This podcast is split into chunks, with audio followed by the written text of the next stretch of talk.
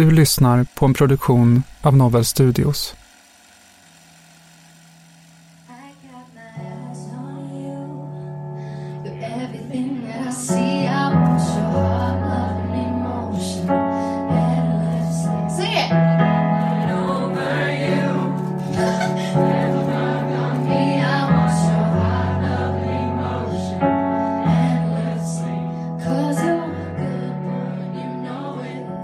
Ett hundratal personer trängs för att se bättre, för att komma längre fram. Konserten är avslutad. Några beger sig hem, andra stannar kvar. Människor tar bilder, sträcker fram fotografier för att få dem signerade. Det är för många en stor stund. Att få träffa någon de sett upp till och inspirerats av under flera år. Alla är där av samma anledning alla, utom mannen som kommer in i rummet och tar sig fram genom folkmassan. Det här är en populärvetenskaplig podcast där vi utforskar psykologiska fenomen bakom mänskligt beteende. Med särskilt fokus på beteenden som kan bli farliga och som ibland ligger oss närmare än vi själva tror. Jag heter Katarina Hovner och är rättspsykiatriker och forskare. Och jag heter Shilan Kamman och är beteendevetare och forskare. Du lyssnar på Det mörka psyket. Om att ta med sig andra i döden. Andra delen.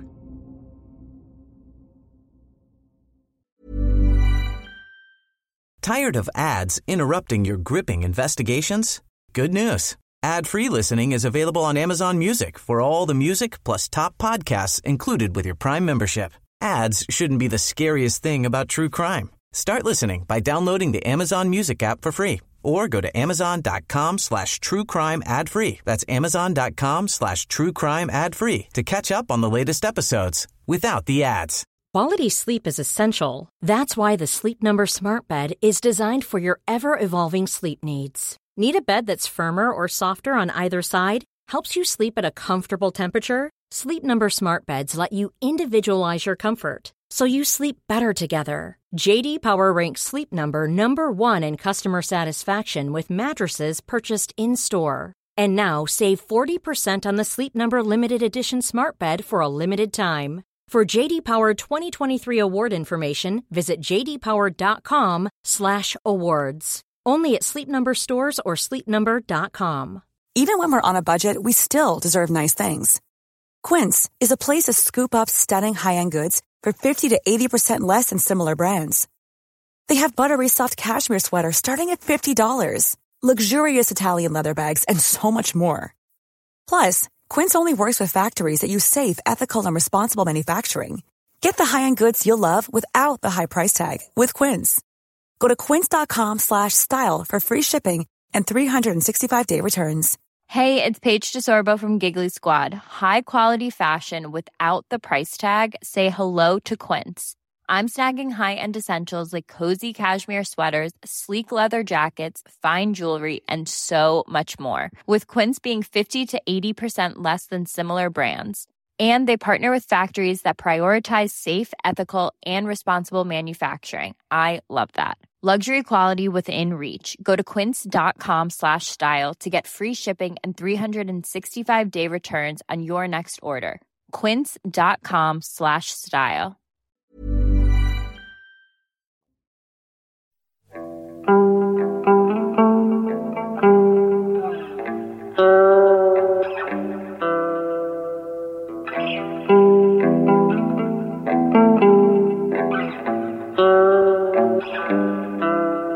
Förra veckan så pratade vi om fenomenet homocid-suicid. Det vill säga att eh, begå dödligt våld innan man själv suiciderar och tar livet av sig. Och eh, den här veckan så ska vi fortsätta på det här temat. Eh, och vi ska fortsätta vår intervju med Axel. Axel Haglund är överläkare och rättspsykiater vid Rättsmedicinalverket. Och han är även forskare vid Karolinska institutet.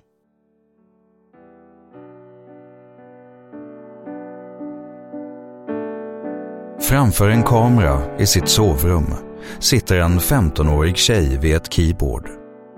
Hon heter Christina Grimmy och bor i New Jersey.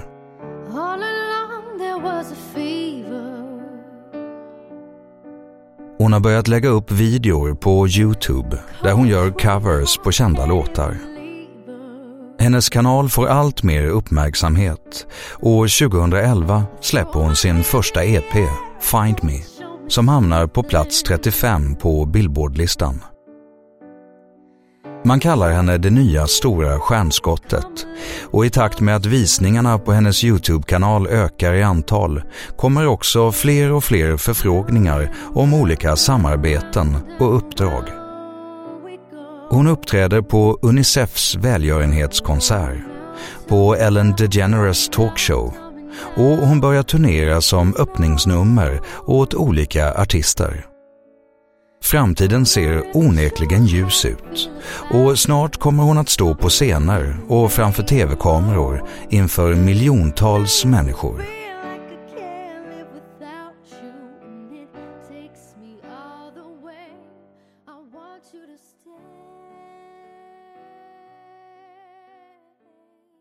Men hur vanligt är det med homicid, suicid eh, i genomsnitt? Ja, eh, jag kollade upp lite grann eh, de studier som finns. Eh, det, det, det, ser ut som att det skiftar en hel del eh, mellan olika länder och så. Det finns ju studier i USA som där, där det ligger någonstans mellan eh, 0,2 till 0,5 Eh, per 100 000 personer och år. Eh, det säger kanske inte så hemskt mycket när man säger det på det sättet, men det, det, det motsvarar på ett ungefär då kanske en, sådär 1 procent av alla suicid som då skulle vara homicid-suicid, eller lite under det. Så att det är liksom en, en mindre företeelse. Men eh, det, de amerikanska siffrorna är de högsta jag sett. När man, det finns forskning också från, på incidens av det här från England. Där har man sett, eh, där är nere på 0,05. Så där, och Australien, Japan och Sydafrika har sett siffror också som också ligger lite lägre än det amerikanska. Då. Eh, så, och det förvånar kanske inte så mycket. USA utmärker sig ju med liksom dödligt våld. Och, i, i USA eh, så är det ju också så att de här homicidsuiciden, de, det domineras ju av eldvapen som man har använt då. Eh, de sticker ut på det sättet. Eh, riktigt så ser det inte ut i studierna från England och Australien. För jag tänker också, det kanske är svårt också hur man klassificerar det, tänkte jag. Mm. Och när man, siffrorna där, då handlade det om eh, gärningsperson, eller alltså, ja, ja, ja precis. Mm. För det kan ju Den vara, person som sen suiciderar då. Just det. Mm. För jag tänker också att det blir kanske, ja precis, hur man, eh, klassar man det på samma sätt och liksom hur hittar man dem i statistiken? Mm. Mm kan man ju fundera över också. Mm. Ja, det, det, är inte helt enkelt eh, att bedriva, liksom, få bra tillförlitlig statistik i det här. Och det är ofta förhållandevis små studier ändå, där man, även i ett stort land som USA, om man liksom samlar alla fall under ett år eller så, så eh, det, man kommer inte upp i jättestort antal. Då. Och för att liksom kunna bedriva bra forskning på det behöver man ju ganska mycket information. Då, så då, då, behöver man göra, och, eh, för att verkligen förstå sig på sånt här så behöver man göra psykologiska genomgångar efter suicid. Och den typen av studier är ytterst sällsynta. Då. Ehm, på rak arm har jag nog bara sett två sådana och den största var med 16 fall bara. Så det blir väldigt liksom, eh, osäkra kunskaper när, när det är så liksom, små, små studier gjorda. Men också att det, för jag tänkte på det med dödligt partnervåldsfallen. Mm. Så finns det också väldigt lite information i förundersökningen. För att det läggs ju ner. Alltså man lägger inte ner så mycket resurser på att kartlägga vad har hänt, i vilket skede, varför. För att det finns inget att utreda i och med att eh, gärningspersonen har tagit livet av sig. Mm. Vilket också är intressant utifrån mm ja, men försöka kartlägga och genomföra sådana här psykologiska kartläggningar, mm. så är det ganska skralt med information. I alla fall den vägen. Sen mm. är det väl kanske man skulle samla in det på mm. annat vis. Ja, det, det, är ju, det, det, är ju helt klart en begränsning när, när man försöker förstå de här fenomenen bättre. Det är att liksom, de man vill förstå, de har, de har gått bort då, så att säga, per definition. Um, så att, um, och just om, som du säger också, om det kanske också är så att man, det inte är supervanligt kanske att man har tidigare, att man är tidigare känd till exempel inom psykiatrin eller så, så finns det kanske inte så mycket heller ju. Ja, men precis. Det, det, det, det är ganska slående ändå att det här är, i den här gruppen så är det, ja, så, så är det mer vanligt att man inte då har haft kontakter med psykiatri. Sen så finns det sådana här studier som visar att de här personerna har kanske varit kända eller gått till en vårdcentral och sådär. Eh, det såg jag en studie som visade att det var kanske nästan så 30 procent som den sista månaden träffat sin GP, då, general practitioner. Då. Ehm, eh, men det kan ha varit i helt andra ärenden eller så. så att säga. Så att de, alltså, det behöver inte ha varit att de har sökt för psykiska besvär eller så. Men det är ändå mm. rätt intressant för att där ska man ju verkligen ha en möjlighet till intervention. Alltså om man, mm. Mm. Om man mm. skulle kunna hitta sådana Om man, om man kan mm. hitta liksom de tecken som eh, man ska gå på. Då, så. Eh, och sen när det, när det kommer till de här intrafamiljära, då är det ju liksom att det händer saker i relationen. Då. Det, det är ju liksom ett tidsmässigt samband där. Eh, och eh, det är klart att, att lära sig förstå varningssignaler liksom i, liksom när personer krisar i samband med relationsproblem. så att säga. Det, det, det skulle vara väldigt värdefullt att få fram för preventionsmässiga skäl. Då. För det jag såg i liksom de gärningsmän som tog livet av sig, där hade de ju använt skjutvapen. Mm. Så att det fanns ett samband mellan suicid och eh, använd, vilket vapen man använde. Mm. Där det då indikerar att det är liksom det är lättare att ta livet av sig med ett skjutvapen och att det kanske blir mer impulsivt drivet då. Mm, mm. Tillgängligt. Så, att, så det var, jo, det var rätt intressant mm. fynd. Och det är väl, just när det kommer till liksom eh, vapenkontroll och sådär, det, det, sånt är väldigt känsligt och svårt att diskutera i USA. Men, men eh, när man liksom, i en europeisk kontext så, så är forskarna väldigt eniga i alla fall om att det, det är en jätteviktig aspekt i det här. Alltså att begränsa förekomsten av vapen i, i hemmen är liksom räddar liv. Eh. Hur vanligt är det ungefär i svensk kontext? Ja, alltså det, det, jag har inte hittat några riktigt bra liksom, tillförlitliga siffror. så. Eh, man, man, kan, eh, man, man, kan liksom väga samman från lite olika studier som finns. Det finns ju studier kring till exempel det här med, som man då skulle kalla för filicid-suicid. Alltså hur vanligt är det att eh, en person som eh, har ihjäl sitt barn då själv tar sitt liv direkt efteråt. Så. Och där, där handlar det om några enstaka fall per år i genomsnitt eh, i Sverige. Vilket då skulle motsvara ja, en väldigt låg frekvens. Då. Men sen tillkommer ju eh, då andra eh, så, så jag, jag, har inte en exakt siffra, men jag tror eh, utifrån de uppskattningarna man kan göra i lite olika studier så, så, så ligger vi nog eh, ungefär som de här andra länderna, inte som USA då. Så att om det handlar om sådär en eh, 0,1 eh, fall per 100 000 eller så. Har det förändrats över tid vad gäller omfattning? Det är också något man diskuterar i den här litteraturen, att eh, det, tyvärr är det liksom vissa tekniska, ut, tekniska utvecklingen eh, för mänskligheten har ju medfört att, att det liksom är enklare att, att eh, liksom, eh, ha ihjäl andra människor eh, på olika sätt. Eh, dels, vi har ju varit inne på det här med eldvapen och tillgängligheten av det, som eh, liksom, ställen som där har ökat. En annan form av det här eh, som vi inte har hunnit nämna än, det som, som det börjar komma en del forskning kring, det är just det här med att genom flygplan, då, alltså piloter som, ehm, eh, som där det finns en, några uppmärksammade fall ju, eh, där man i efterhand och Eh, är ganska säker på att det handlar om en form av homicid-suicid eller massmordssuicid då, där man har bestämt sig för att ta hela, hela flygplanet med sig då, och all, alla passagerare. Och så, eh, och så, så att den typen av liksom, teknisk utveckling har ju lett till att sånt kan ske och när man har stora flygplan och, eh, så, så blir det ju väldigt många fler människor Christina Grimmys videos har nu setts av miljontals människor. Hon flyttar till Los Angeles för att satsa på sin musikkarriär och hon signar snart med en agentur. 2013 släpper hon sitt debutalbum som blir väl mottaget av såväl fans som press. Men det stora genombrottet får hon ett år senare när hon ställer upp i The Voice Adam Levine från bandet Maroon 5 blir hennes coach och i programmet säger han att hon har potential att kunna gå väldigt, väldigt långt. Och det gör hon. Christina slutar som trea i tävlingen och har längs vägen knutit en stor skara följare till sig. Hon lovordas för sin sång och för sin inkluderande inställning. Alla verkar älska Christina Grimmie. Men alla nöjer sig inte med att beundra henne på håll.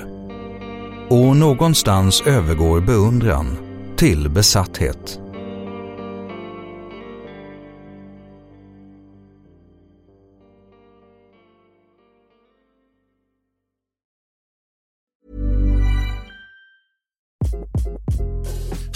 This is Craig Robinson from Ways to Win, and support for this podcast comes from Invesco QQQ, the official ETF of the NCAA. The future isn't scary. Not realizing its potential, however, could be.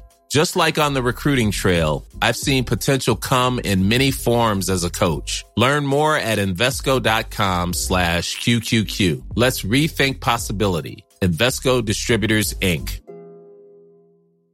Hi, I'm Daniel, founder of Pretty Litter. Did you know cats tend to hide symptoms of sickness and pain? I learned this the hard way after losing my cat, Gingy. So I created Pretty Litter, a health monitoring litter that helps detect early signs of illness by changing colors, saving you money and potentially your cat's life. Pretty Litter is veterinarian developed, and it's the easiest way to keep tabs on your fur baby's health right at home. Go to prettylitter.com and use code ACAST for 20% off your first order and a free cat toy. Terms and conditions apply. See site for details.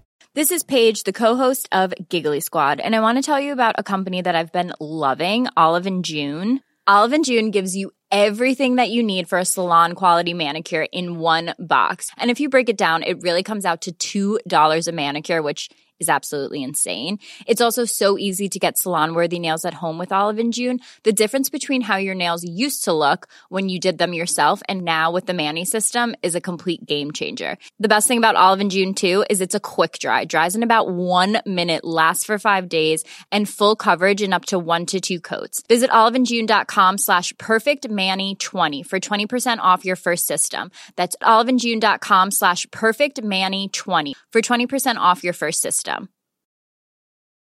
Quality sleep is essential. That's why the Sleep Number Smart Bed is designed for your ever evolving sleep needs. Need a bed that's firmer or softer on either side? Helps you sleep at a comfortable temperature? Sleep Number Smart Beds let you individualize your comfort so you sleep better together. JD Power ranks Sleep Number number 1 in customer satisfaction with mattresses purchased in-store. And now save 40% on the Sleep Number limited edition Smart Bed for a limited time. For JD Power 2023 award information, visit jdpower.com/awards. Only at Sleep Number stores or sleepnumber.com. Planning for your next trip? Elevate your travel style with Quince. Quince has all the jet-setting essentials you'll want for your next getaway, like European linen, premium luggage options, buttery soft Italian leather bags, and so much more. And is all priced at 50 to 80% less than similar brands. Plus, Quince only works with factories that use safe and ethical manufacturing practices. Pack your bags with high-quality essentials you'll be wearing for vacations to come with Quince. Go to quince.com/pack for free shipping and 365-day returns. Hey there, it's Michelle Norris. I'm host of a podcast called Your Mama's Kitchen. When I travel, I'm usually looking for a way to find a taste of home when I'm not at home. And one of the things I love to do when I am at home is entertain. And Airbnb allows me to do that. When I was in California recently, I rented a house that had a great kitchen. And when we were sitting around the table, we're all thinking, we're in someone else's house. Someone could be in all of our homes as well. If you have a home, but you're not always at home, you have an Airbnb. Your home might be worth more than you think. Find out how much at airbnb.com/slash host.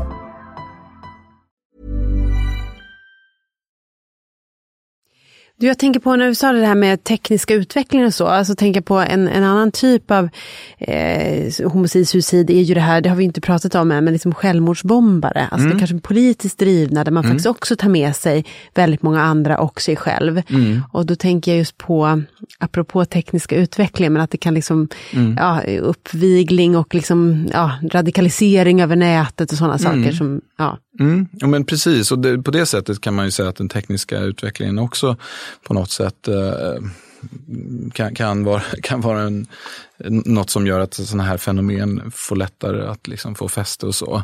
Eh, informationen om hur man tillverkar bomber till exempel, som är mycket mer lättillgänglig idag än vad den var bara för ja, innan internets eh, liksom, tillkomst och så. Eh, så, så, att på, på, det sättet så, så, så blir det ju mycket mer på det sättet. Men, och det är intressant att du tar upp det här med självmordsbombningar så att säga. För det, det är ju någonting som man traditionellt inte riktigt sett liksom som en del av suicidologin. Eh, alltså det, det, är inte liksom den typiska personen som eh, tar sitt liv då. Eller så, så, som man tänker sig de gängse teorierna om varför en människa tar sitt liv. Då.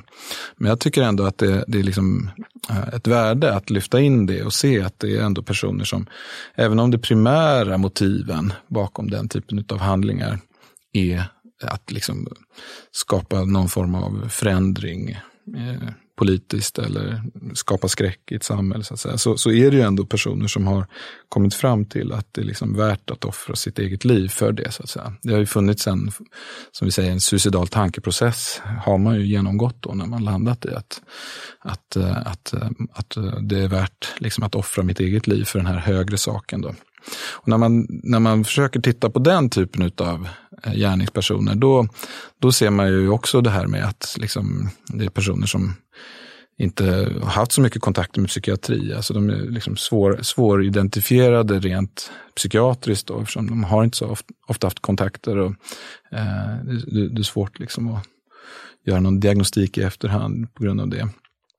Jag tänker lite det där att man, ja precis, man vill ju gärna att det ska vara lättmanipulerade, sårbara personer som man kan själv ta avstånd ja. från. Och själva verket, som ju vi har varit inne på i flera program tidigare, så det här med att dras in i någonting och låta sig manipuleras, det ska man nog, ja, det kan nog hända den bästa liksom, i fel situation. Sen mm, gäller det ju att liksom, mm. saker och ting ska klaffa, men att man, alla har ju sämre dagar. Liksom, och lyckas man då fångas upp av någon som är väldigt duktig på det där så mm. är det nog inte så lätt att värja sig. Ja, och man kan tänka sig karismatiska ledare som, som har, har en väldigt eh, god förmåga att, att få med, människor med sig. Det, det finns ju i såna liksom sektsjuka och den typen av fenomen har man ju eh, väldigt, liksom, vet man ju mycket väl att det, det, de här personerna som kan eh, fås med i väldigt, eh, liksom, ibland skruvade sätt att tänka i själva verket inte alls eh, har någon, eh, ska man säga, psykiatrisk problematik när man väl har, om man då har lyckats komma ur det så att säga och kan blicka tillbaks på det och ser att det här var en extrem situation med en, med en person som, eller en eller flera personer som är väldigt liksom, karismatiska och övertygande och så. Eh, och eh, sådana här företeelser, det som kanske liksom man tidigare tillskrivit isolerade sekter som man tänker sig har suttit någonstans och hållit på, så, så sker ju sådana här saker mycket mer spritt liksom över internet idag. Då, så där man kan hitta liksom åsiktsgemenskaper på nätet då, där, där man kan eh, radikaliseras på olika sätt. Då. Ja, apropå det, jag tänkte på någonting som vi inte heller har benämnt här, och jag vet inte vad, vad du säger som just suicidforskare, men mm. de här äh, sekt, alltså kollektiva självmord. Är det mm. en term som, kan man använda det, eller är det också problematiskt? Eh, mm. Jag tänker på de här självmordssekterna. Mm. Ja. Ja. Eh, ja, men det är en intressant fråga. Eh, Eh, och lite kanske ligger det utanför eh, liksom området homicid-suicid då. Eh, men det finns ja, ju beröringspunkter. Eller? Det skulle kunna finnas beröringspunkter så att säga. Tänk på det Folkets om... tempel till exempel. Mm. Där var det ju många som drack giftet var det väl de skulle ja. ha. Men det var ju mm. också många barn och de mm. kanske hälldes kan... i av någon det... förälder eller sådär. Eller håller... annan vuxen. Ja, jag mm. håller med om. Eh, det är absolut, det, det här är, det är gränsfall eller och över gränsen också kanske då, eh, särskilt som du säger då, när man personer som är, det är vissa personer som är med som inte liksom har aktivt tagit det här beslutet själv. Då. Eh, och absolut eh, i ansvarsfördelningen eh, så är det klart att ledarna för sådana här mm, organisationer bär ett tungt ansvar även om en person själv har så att säga valt att svälja någonting. Då. Så att, eh, nej men det, det och, och jag skulle säga att den typen av fenomen och mekanismer som finns i de sammanhangen, det, det är kanske ett sånt man liksom kan i överförd bemärkelse se spelar in i den här typen av alltså religiöst och politiskt motiverat eh, våld i, i, i, ute i samhället. Då, där man då där så att säga det man vill uppnå eh, på något sätt förutsätter att man själv kommer att dö. så att säga. Eh, metoden man väljer för att genomföra det man vill eh, inkludera det så att säga. Och då får de personer som, som genomför det liksom, eh, med öppna ögon inse att det här kommer också bli att, att jag, jag själv dör. Eh, så. Eh, så, så att eh, Ja, och det, det tror jag att i, till viss del har man kanske tappat bort det lite i forskningen av de här fenomenen. Att det faktiskt liksom, eh, det finns liksom suicidologiska markörer kan vara liksom av intresse även där.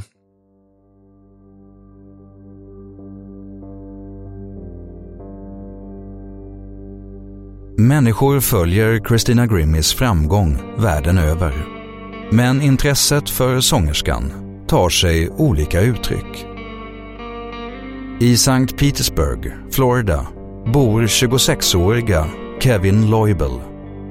Hans familj beskriver honom som en enstöring med förtäckta fönster i sitt sovrum och få sociala kontakter.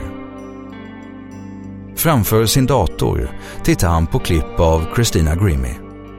Han ser hennes YouTube-klipp där hon tolkar andra artister och han följer hennes medverkan i The Voice. Han blir snart besatt av tanken på att få träffa Christina och att de två ska bli ett par. Han ändrar sin kost för att gå ner i vikt, genomför en hårtransplantation och ögonoperation. Allt för att bli någon som Christina ska finna attraktiv. Hans arbetskamrater berättar att han lyssnar på hennes musik oavbrutet och att han blivit rasande över de bilder som cirkulerat på Christina och hennes producent eftersom han trott att de två blivit ett par. Den 10 juni 2016 beger han sig till Christina Grimmys konsert på The Plaza Live i Orlando. Efter spelningen träffar Christina sina fans för att skriva autografer och ta bilder. Och i folkmassan finns Kevin. Men till exempel sådana här psykologiska genomgångar känns ju ändå som något man skulle önska mm. att man ändå tog sig tid och gjorde mm. ordentligt. Mm.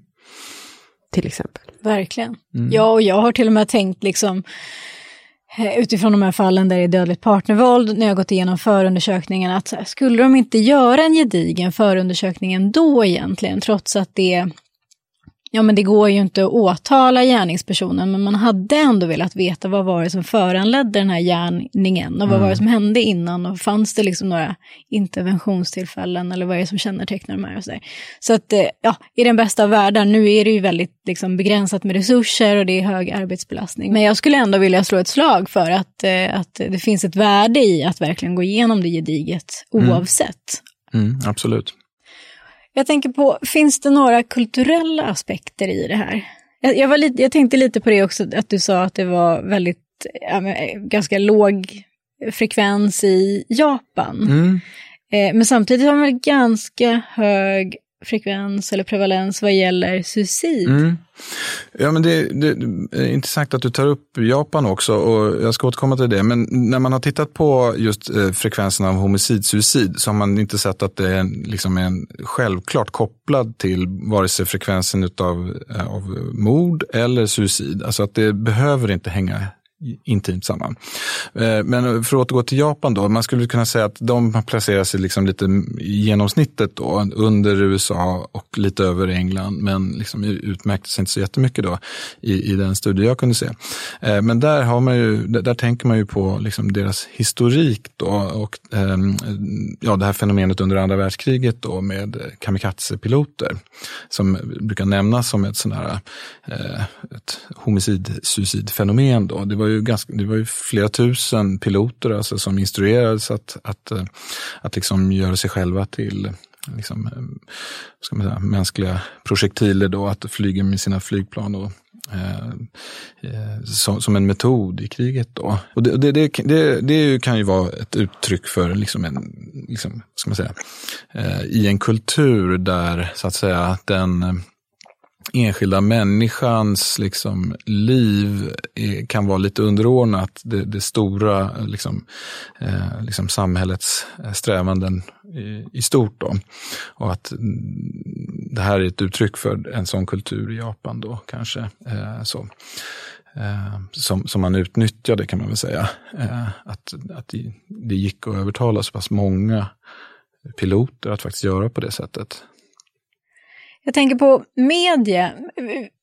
Vi, vi, vi har ju pratat flera gånger om det här med att det är media brukar vara ganska restriktiva med att rapportera kring just eh, självmord och det finns tydliga mm. riktlinjer för vad man får och inte får skriva och rapportera och sådär. Men eh, vad, hur ser det ut när det gäller homicid, suicid? Är det här något som brukar uppmärksammas mm. medialt? Det, det är ett problem, brukar man lyfta fram, eh, att det är oftare i de här sammanhangen som ju ofta blir väldigt uppmärksammade det, det, är som att ehm, eh, WHOs riktlinjer till journalister om hur man ska rapportera om suicid glöms lite oftare bort när, när, det, när det handlar om homicid, suicid. Liksom. För att man ser att behoven av att rapportera om en uppmärksammad eh, dödsfall, liksom dödligt våld, eh, där, där liksom har allmänheten rätt att få reda på de här sakerna. Så det blir liksom en konflikt i det här eh, och eh, man brukar lyfta fram det som ett problem också för att det, det, när det blir mycket publicitet kring sådana här saker, särskilt när det handlar om, då tänker jag framförallt på det extra familjära, alltså saker som sker utanför familjen, ute i samhället, alltså saker riktade mot eh, mot eh, andra människor i offentligheten och så. Den typen av eh, händelser riskerar att kunna ha lite sån typ av copycat-effekt som man pratar om inom suicidologin och sådär. Att eh, när det rapporteras mycket om ett, ett visst tillvägagångssätt som får mycket uppmärksamhet och som kan bli väldigt suggestivt för en känslig publik att ta emot så att säga. Eh, så, så finns det en risk för att det, det beteendet fortplantar sig. Så är det.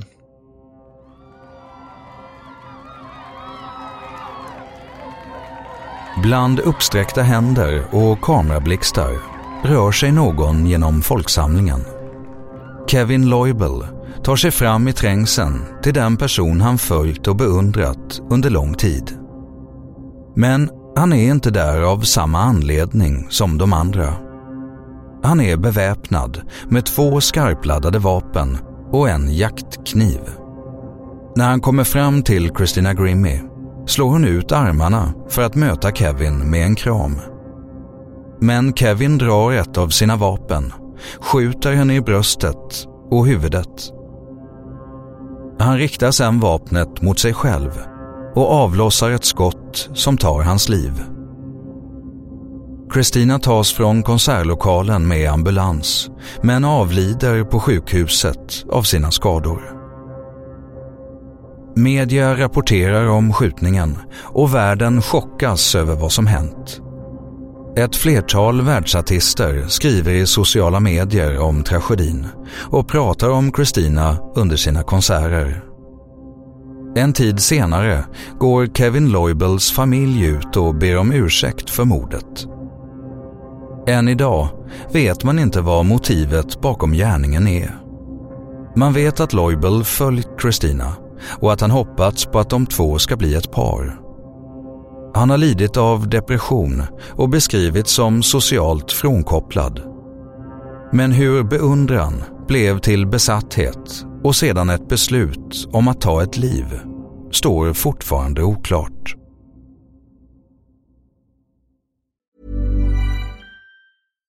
Hej, jag Daniel, founder of Pretty Litter. Cats and cat owners deserve better than any old-fashioned litter. That's why I teamed up with scientists and veterinarians to create Pretty Litter. Its innovative crystal formula has superior odor control and weighs up to 80% less than clay litter.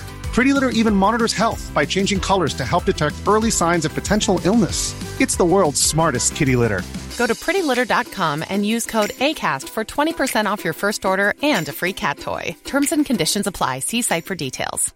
Tired of ads interrupting your gripping investigations?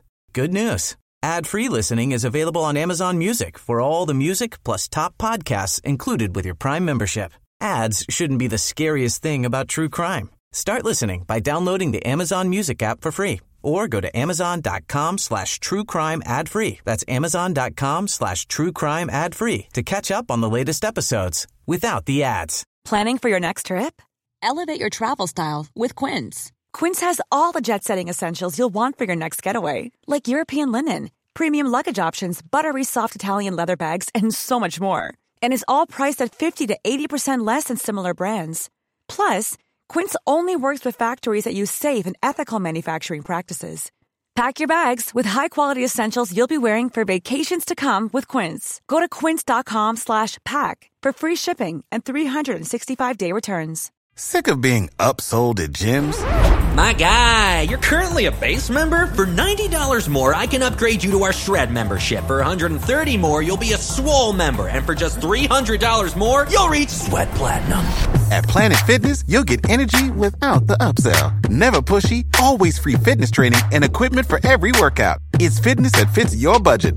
Join Planet Fitness for just $1 down and $10 a month. Cancel anytime. Deal ends Friday, May 10th. See Home Club for details.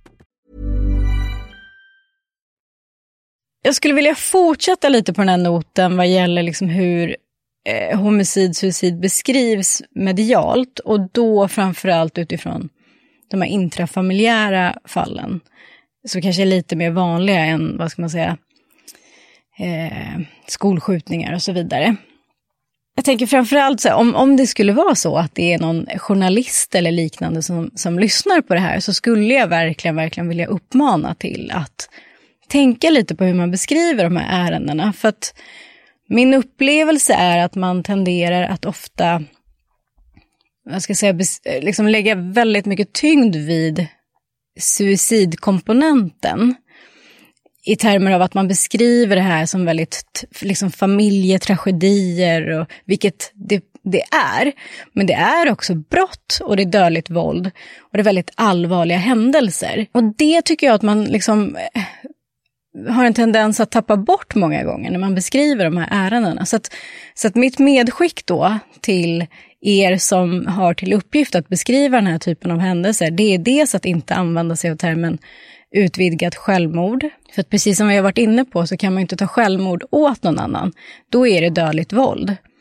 Eh, och sen också att inte liksom fastna i att beskriva det här som någon form av familjetragedi. Liksom, att man kanske nyanserar upp det och också beskriver liksom, det grova i det här. Och samtidigt som jag skickar med de här medskicken så finns det också ett litet skav i mig när jag säger det här. För att, för att sen finns det också ärenden där, där liksom, vad ska man säga, motivet eller liksom den bakomliggande faktorn är liksom driven av eh, psykossjukdomar eller liksom att man inte är verklighetsförankrad. Ja, eller djupa depressioner. Eller djupa med, depressioner. Ja. Och det, det väl, jag, jag, tror också, precis som du säger, att jag tror också att det är så att i vissa fall, och kanske då i de fallen där, där det är suicidala eller det är självmordsnära, det är det som verkligen har varit drivande. I de fallen så är det svårt att komma ifrån att, att att man ja, på något sätt betraktar det mer som en familjetragedi mm. och där det är uppenbart att personen har varit väldigt påverkad av vanföreställningar eller psykotiska, alltså annorlunda tankesätt och liksom inte varit riktigt sig själv. Eh, men frågan är också om det beskrivs annorlunda i de fall där förövaren då eh, överlever.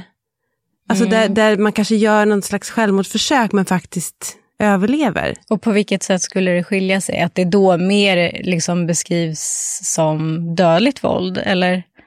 Ja, för då finns det liksom någon att... Då, då, och då kan det bli en rättsprocess. Jag tänker lite på det här vi var inne på också, det här med rättsprocessen och så vidare. Då blir det ju, då blir det, ju det. Och då finns det ju någon som kan dömas för det här dödliga våldet till exempel. När det finns en överlevande gärningsperson. Ja, verkligen. Samtidigt, jag tänker på under mina år inom rättspsykiatrin, eh, inom utredningsavdelningen, det var någon period där det var ganska många ärenden där det var mammor då som hade fått en förlossningspsykos eh, och eh, haft ihjäl sina barn. Och, och, det, det lämnar verkligen ett avtryck på många sätt. För, för att jag kommer ihåg att jag tänkte på det, att var fruktansvärt att vakna ur den psykosen eller den sjukdomen för att inse vad man, vad man har gjort. Liksom. Det är ju höjden av tragedi om någonting. Verkligen. Ja, verkligen, verkligen. Men kan det vara lite så att, att, äh, att i media så har man en tendens att alltid beskriva det som att det är en, då en familjetragedi bara för att gärningspersonen också är död och har tagit livet av sig? Är det lite det du är ute efter? Eller så här att Ja, men- skilja upp det lite kanske? Ja, men jag, eh, precis, att det kanske blir lite onyanserat, att det ofta beskriv, alltså oftast beskrivs som familjetragedier när det ofta också är liksom, liksom primärt, vad ska man säga, det dödliga våldet som har varit motivet och inte suicidkomponenten. Så att, att man tappar det även när man inte borde göra det, så att säga. Och kanske att man gör det i ett väldigt tidigt skede. Alltså man, man, man har väldigt lite information, men, men redan från början så blir narrativet att det här är en familjetragedi. Liksom, och så sen sätts det eh, ganska tidigt på något Och- sätt. Och det är klart att det gäller ju också då alla de här fallen i familjerna, för det är då det blir familjetragedi. Jag tänker på att det kan ju också finnas de här fallen då där det handlar om offer utanför familjen. Där, där beskrivs det ju väldigt sällan i sådana Men termer. exakt. Och, det, och grejen är att det här är ju inte bara när det är... eh, Men lite för att återgå till din eh, kommentar, alltså när personen överlever, när förövaren, eh, våldsutövaren då, gärningspersonen, överlever, eh, beskriver man det annorlunda då? Jag skulle nog säga att när det gäller dödligt partnervåld så blir jag förundrad över att man även då beskriver det som familjetragedi. Och det är jätteproblematiskt.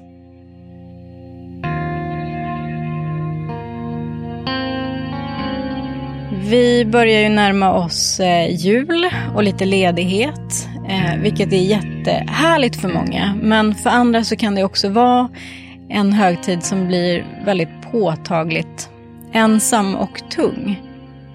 Så vi skulle vilja uppmana alla er nu som lyssnar att eh, fundera en extra gång och kanske slå en extra signal, ett telefonsamtal, ett sms eller ett meddelande till någon som ni tror skulle behöva det nu under julledigheten. Så kommer vi tillbaka nästa år. Tack så jättemycket för att ni har lyssnat. Vi hoppas att ni är med oss även nästa år. Hello, it's Christina. I'm going to be doing a cover of Elastic Heart by Sia. Amazing song. I might be opening for the iHeartRadio Music Festival this year. I'm currently in a contest involving 25 I ett sovrum sitter en ung kvinna framför en kamera med sitt keyboard. Hennes videos har setts över 300 miljoner gånger.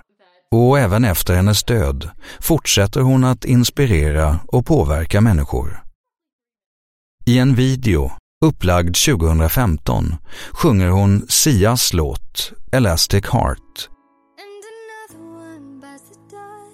I videons kommentarsfält finns bland annat att läsa Hej Kristina.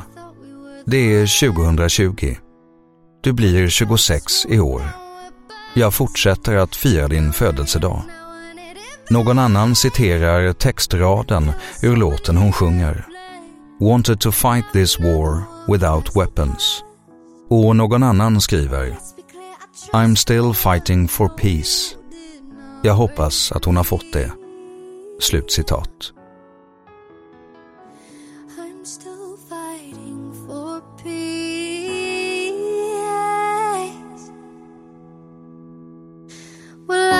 Got thick skin and an elastic heart.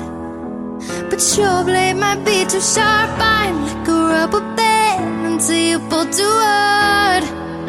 Yeah, I miss that, but I move fast. Won't see me fall apart. Cause I've got an elastic heart. Won't see me fall apart. Du har lyssnat på en produktion av Novel Studios och säsongsavslutningen av Det mörka psyket. Tack till Axel Haglund. Referenser och mer information om det här avsnittet finns på vår hemsida. Prenumerera gärna på programmet i den app där du lyssnar så missar du inte när vi är tillbaka nästa år. Tack för att du har lyssnat.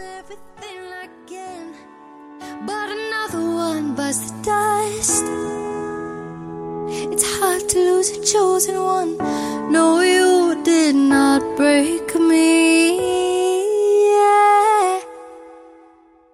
I'm still fighting for peace.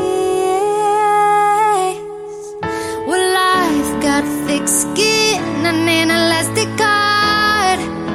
But your blade might be too sharp. I'm like a rubber band until you pull too hard. see me fall apart.